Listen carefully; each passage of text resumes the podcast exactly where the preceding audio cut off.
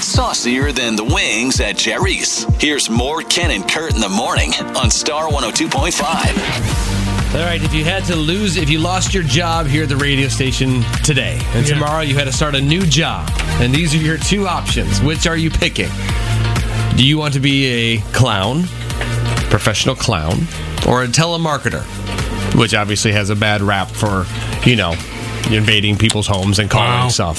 So you have to be a telemarketer or a clown. Telemarketer. Depends on what I'm telemarketing. No, I don't have a s- specific, but you're gonna have to call people.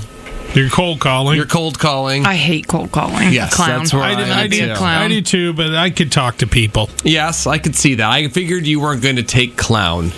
Um, mostly No. not only because you don't you don't care much for clowns. it's Yeah, just- I don't want to dress up I- like that's that. what I was. I don't see I- Ken putting I on really don't. layers That wouldn't of- bother me at all. Of clown makeup. Oh, No, I would love it. I I would No, love I would doing love the it. makeup. Yes. I could have my fun hair again. Mm-hmm. I would be a clown. Yes, That would be even my with choice. all the stigma of a clown, you know, being you know creepy or you know scary, and sometimes I, I, I the the idea of cold calling somebody and getting instantly rejected. Oh my gosh, I don't- I would do one call. It would take me 25 minutes to build up my courage to make the call. Like, give me the clown and nose. then they would hang up, and I would feel personally offended for the next you know half hour, and maybe I would try again.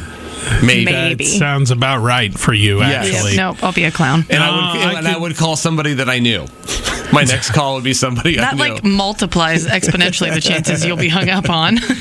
Ken, Tawny, hi. Can I interest you? No, In a No, you warranty? can't. I'm not. Not interested still, Kurt. Nobody's home. Please leave a message. Beep. No, I think I could talk to people. I had to do cold calling for surveys once, and I, Yeah. I mean, it's not quite the same. Although it is, it is a bit of a sales job to get someone to take a survey. Sure. I had to cold call when I worked for a trucking company when I Yeah. like because I worked in the recruiting department. Mm-hmm. Yeah, That was just awful because there's a range of human specimens that drive trucks.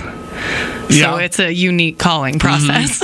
yeah, okay. Well, Do you feel hurt when people hang up on you? no, You it don't feel didn't. hurt? It I'm like, didn't- thank no, God. it didn't bother me. All right. I didn't take any of it personally. No, See, that's where I can't get over. I would take every hang up personally. you guys are so different from each other. I'm I love this job.